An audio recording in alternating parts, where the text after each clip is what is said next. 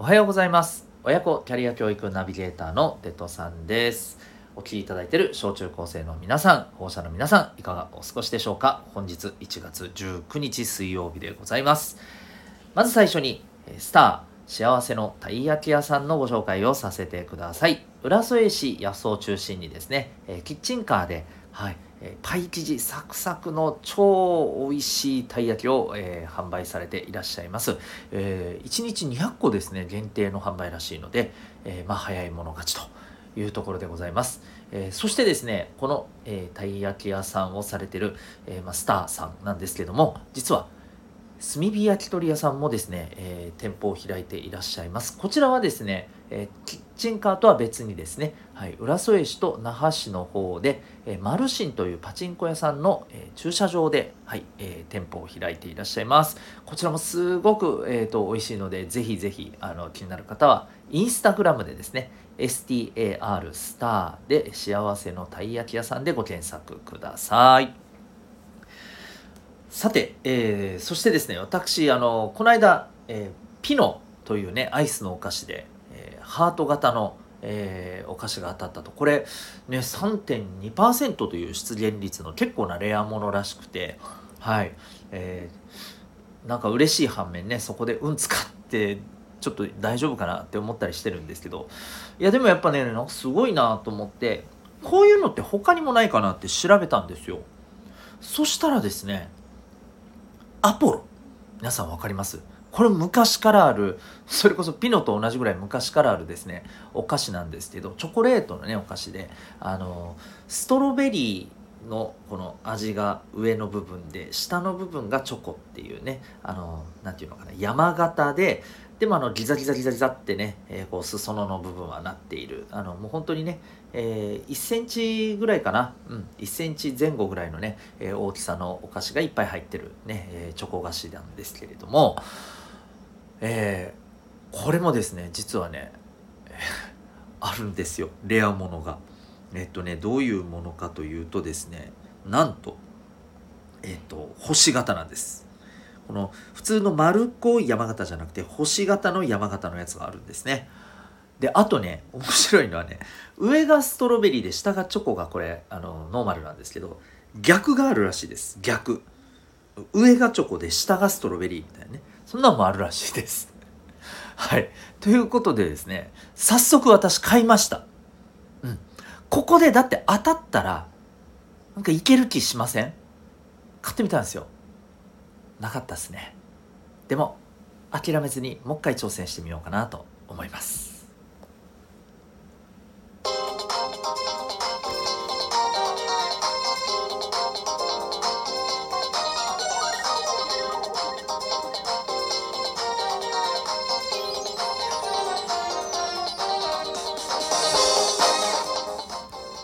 皆さん、日々行動してますか？小中高生の生きる力ラジオ、ホームルームのお時間がやってまいりました。えー、お相手は私、強みをコーチングで伸ばす親子キャリア教育ナビゲーターのデトさんです。おうち学校とは違う学びと自分の居場所が得られるオンラインコミュニティ民学も運営しております。この間、この番組では小中高生の皆さんに勉強、将来、人間関係などの悩み解決に役立つ情報や、日常がちょっぴり楽しくなるエピソードをシェアしております。また、ホームルーム以外の放送ではですね、じゅうねんご社会に出ることが楽しみになる、そんな目的で聞くだけ生きる力の授業というものもお届けしております。こちらは月額たったのはっぴゃくえんで、社会で成功し人生を楽しんでいる人がやっている習慣、人間関係が楽になる心理学、お金や仕事に強くなる知識、自分で学ぶスキルなど、学校のカリキュラムでは勉強することができない、でも社会に出たらとても必要とされる、そんなテーマを聞いて学ぶことができる放送です。小中高生の皆さんはもちろん、お母さんお父さんと一緒にお聞きいただいてもお得な内容ですので、えー、気になる方はホームルーム以外の、えー、心理学とかね、お金の学びとか成功の習慣とかついている、えー、放送の方もチェックしてみてください。メンバーシップでない方も最初の何分かを聞くことができます。それでは今日のホームルームのテーマです。えー、切り抜き動画について思ったことというテーマでお送りしていきたいと思います。切り抜き動画、まあおそらく皆さん知ってますよねっていうか見てますよね。はい、えー、どうも調査によるとですね、今、えっと、じゅう代にじゅう代の方のよにんにひとりはですよ、切り抜き動画を作ってるらしいです。見てるじゃないよ、作ってるらしいですよ。これひょっとして今聞いてる中で、ああ自分も作ってるしっていう人いるかもしれませんね。で逆にね、は切り抜き動画は何それって思った方のためにちょっとね、えー、ご紹介しますと、切り抜き動画というのは、えっと、もともとあのひろゆきさんっていうね、僕もちょくちょく話をする YouTuber さんなんですけれど、あ、ちょくちょく話をするってひろゆきさんと話してるってことじゃないですよ。ひろゆきさんの、えー、いろんなあの話してる内容について触れるっていうんですけどね。はい、失礼しました。はい、あのこのひろゆきさんのですね YouTube の動画を、まあ、特にこのか彼はあのこう視聴者っていうんですかね、はいえー、から寄せられた質問に対して、あ、僕はこういうふうに考えますよ、考えてますよ、思いますよっていうことをこう本当にね、なんか特に編集もなくね、あのー、こうそのままやっていく、取りっぱなしでやっていくみたいなスタイルのね動画を出されていらっしゃるんですが、えーと、これを要点だけをいわばこう動画編集して、えー、作ったみたいなね、そういうのをまああのーそういうのがきっかけになって、すごくこれがまあ広まって、今はこのひろゆきさんだけではなく、例えばあのメンタリスト ダイゴ さんとか、えー、その他の結構有名なインフルエンサーさんの、えー、動画っていうのを編集して要点だけまとめて、まあ、短い時間にまとめて、えー、作りました、どうぞ見てくださいみたいな感じで発信されてる YouTuber さんも結構いらっしゃると。でもっと言うと YouTuber、 あの YouTube だけじゃなくてTikTok の方で実は、えー、発信されてるのがすごく多いらしいですね。うん、どうもあのーえー、と切り抜き動画を作られてる方の結構半分ぐらいはあの TikTok で発信してるみたいな話らしいですよ。うんまあ、そんなわけで TikTok 見てらっしゃる方多分多いんで、えー、切り抜き動画見てらっしゃる方多いのではないかと思います。まあ、そういうものなんですけれども、えー、これあのまあ、やる方が今増えていて、なんか規制されるかもしれないみたいな話があったりね、まあある意味ほら要はコピーじゃないですか、ある意味ね、うん、だからそれは著作権的なものとかでえどうなのみたいな話もあるし、あとはその YouTuber さん自身がね自分の切り抜き動画作らんでくれっていう風なことを言ってる人もいるみたいです。あのひろゆきさんは多分気にしてないんでしょうね。めちゃくちゃいっぱいありますよ、ひろゆきさんの切り抜き動画。うん、なのでまあ、あのひろゆきさんはきっとね別にいいんじゃないのっていう感じでね、あの、えー、OK してるんだと思います。まあ、あのただいろいろね今後この辺りってなんか法律的に規制が入るんじゃないかとかなんとか言われていたり、一方で、まあ、これがすごくやっぱりね受けてるんです。再生回数がすごく回るらしいです、動画の。だから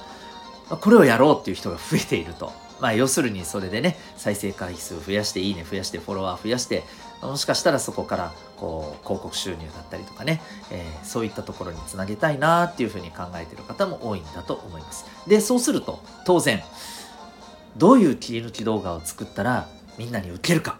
みたいなね、えー、そういうふうなコツみたいなのもこうね、えー、出回ってたり、えー、します。はい、でねこういった一連の内容を見てちょっと思ったんですけど、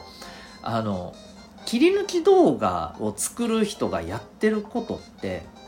ぶっちゃけ同じようなこと僕ら日常でやってると思うんですよ。それは何かっていうと、いろんな物事を見た時に体験した時に全部を覚えてます?皆さん。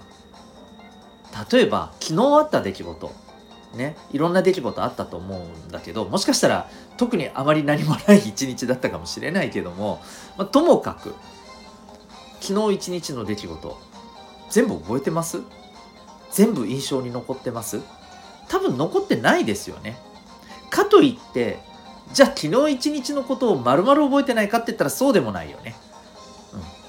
頭の中にあ昨日こういうことあったな、ああいうことあったなっていうのをいくつか残ってるものあると思うんですよ。でそれってあなたの印象に残ってるものなわけですよね。うん、何が言いたいかっていうと、えー、この切り抜き動画をこう、うまく作るコツとして言われてるのが、えー、みんながおっと印象に思いそうな部分をしっかりとそこを中心にインパクトをつけて発信するといいよみたいな、基本的にはそういうことを言ってるわけですよ。でもそれって普段からうちらが割と無意識でやってることだったりするんですよね。で、えー、またねちょっとこういうところも大事なんですよ。それをまた発信して人に伝えるってなるときに、えーまあ、どうそのインパクトの部分をつけて話した方が伝えた方がなんていうのかなあのへーって、えー、まあなんていうのか関心を持って聞いてもらえるかっていうところもこれも結局ねあの一緒なんですよ。例えば最近あのトンガ王国のところでね、えー、大規模な噴火があったじゃないですか。あのニュースね見た人も い, いるかもしれないし、そんなに、えー、ちょろっと聞いたぐらいの人もいるかもしれないんだけれどもね、でもまあ津波が来るみたいな警報まで出たからねかなり大騒ぎになりましたから、多分知らない人いないんじゃないかと思うんだけど、あれも例えばねトンガで、えー、とても大規模なとても大きな噴火が起きました。これだと全体は抑えてるけどなんかざっくりすぎてまああー噴火が起きたんだへえぐらいな感じじゃないですか。でも例えばねここにねひゃくねんに一度せんねんに一度規模のこれは噴火なんですとか、もともとあった火山島が全部吹き飛んでなくなっていますとか、噴煙で、えー、完全にこう周りが覆われていて状況が見えませんとか、海底ケーブルがこの噴火の影響で、えー、こうダメになっちゃって現地と連絡が全然取れません、ネットも電話も何もかもつながらないんですとか、こういうことが入ることによってうわやべえってなるじゃないですか。インパクトドーンってくるじゃないですか。その今僕が言ったところね、いくつかえー、そうなのすげえなみたいなポイントがあるわけですけども、その中で特にどの部分っていうのがインパクトあるのか、例えばひゃくねんに一度っていう言葉なのかとか、えー、島が全部吹き飛んで消えているとかそこの部分なのかとかさ、こういったところの、えー、どの部分に注目をしてインパクトっていうのをつけて伝えるかみたいなのってまあ割と普段から我々はやってたりすることなんですよね結局。はい、なので、まあ、何が言いたいかというと切り抜き動画って、えー、いわば我々が、えー、普段からやってることで、それをね無意識にやってるので意識して自分がどんなものを、えー、インパクトを感じているのかで、えー、例えばそれを人に伝える時にも、えー、どうインパクトをつけて伝えるのか、そうするとこう、えー、聞いた人に対してえーってね、えー、思ってもらえるのか、えー、こういったところをね例えばこう会話とかのところでうまくね使っていくといいんじゃないかなというふうに思います。はい、ということで、えー、今日は、えー、切り抜き動画について思ったことというテーマでお送りいたしました。えー、私デトさんが運営しております、えー、オンラインコミュニティ民学ですね。はい、えー、この放送のコメント欄にリンクがあります。えー、興味がある方はそこからチェックしてみてください。えー週にいっかいの生きる力の授業、体験とかもこれできるように今なってます。そしてにじゅうよじかん使えるオンラインの自習室、時々アドバイスを聞くことも相談することもできたりします。そして交流の場もあったりします。そんなね、えー、オンラインのコミュニティでございます。はい、興味ある方ぜひチェックしてみてください。それでは今日も心が躍るような学びの瞬間、たくさん掴んでいくために行動していきましょう。親子キャリア教育ナビゲーターのデトさんがお送りいたしました。それではまた明日のホームルームで。